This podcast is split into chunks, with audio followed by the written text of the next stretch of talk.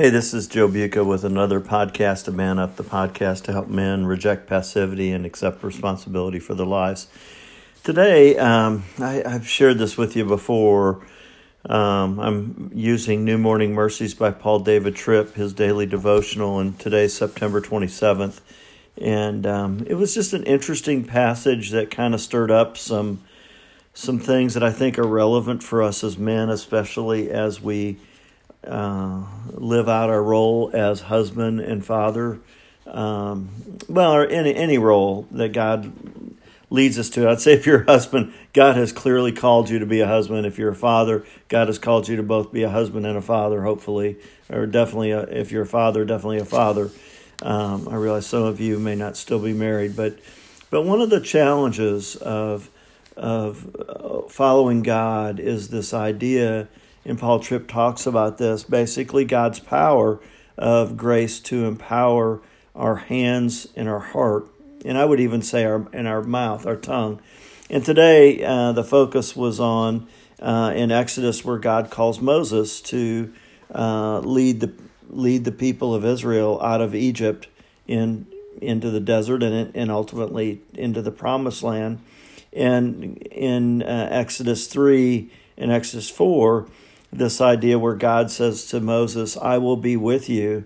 And then he and then in Exodus that's in Exodus three, and then in Exodus four he goes on and says, uh, "I will be with your mouth and teach you what you shall speak." Um, and and here's an interesting th- comment that Paul Tripp makes, and actually, I think really in a in a very powerful and relevant way.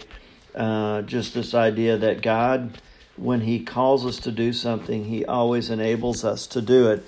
And the other passage that he quotes is in Deuteronomy 30, Deuteronomy 31.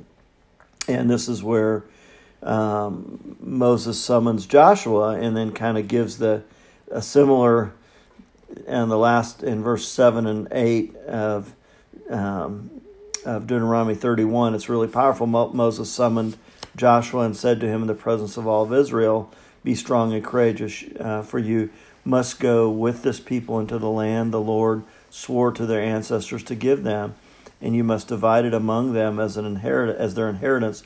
The Lord Himself goes with you, goes before you, and will be with you. He will never leave you nor forsake you. Do not be afraid. Do not be discouraged. And again, this idea that God's calling them, actually in verse 6, he also says, Don't be afraid, be strong and courageous. Do not be afraid or terrified because of them, for the Lord your God goes with you.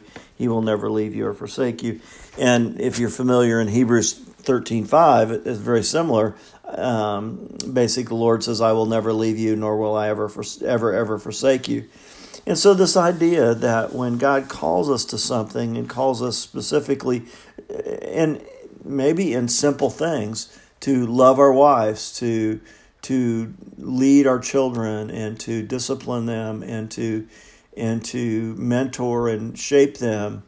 That He doesn't call us to do it and figure it out on our own. He gives us His strength. He gives us His grace. He gives us His presence and His mercy, and um, and so really this this idea that Paul Tripp says in this devotional, he says, The God of, of glory and grace who calls you, calls his people to, to do his will on earth, always goes with them as they obey his calling. He will ne- he never sends without going to. When he sends you, he doesn't give you a bunch of, of stuff to help you along the way. He always gives you himself because he is what you need and he alone can give you what is required.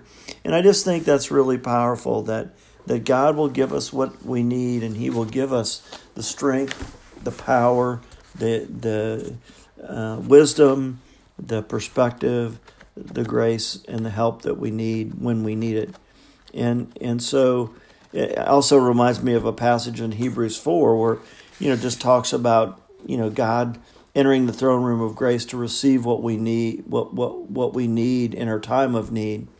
And so today I just want to encourage you that as God calls you to be a father, as He calls you to be a husband, as He calls you to be a leader in whatever areas you you whether you're a student or whether you're professional or whether you're whatever you're doing, whether you're retired.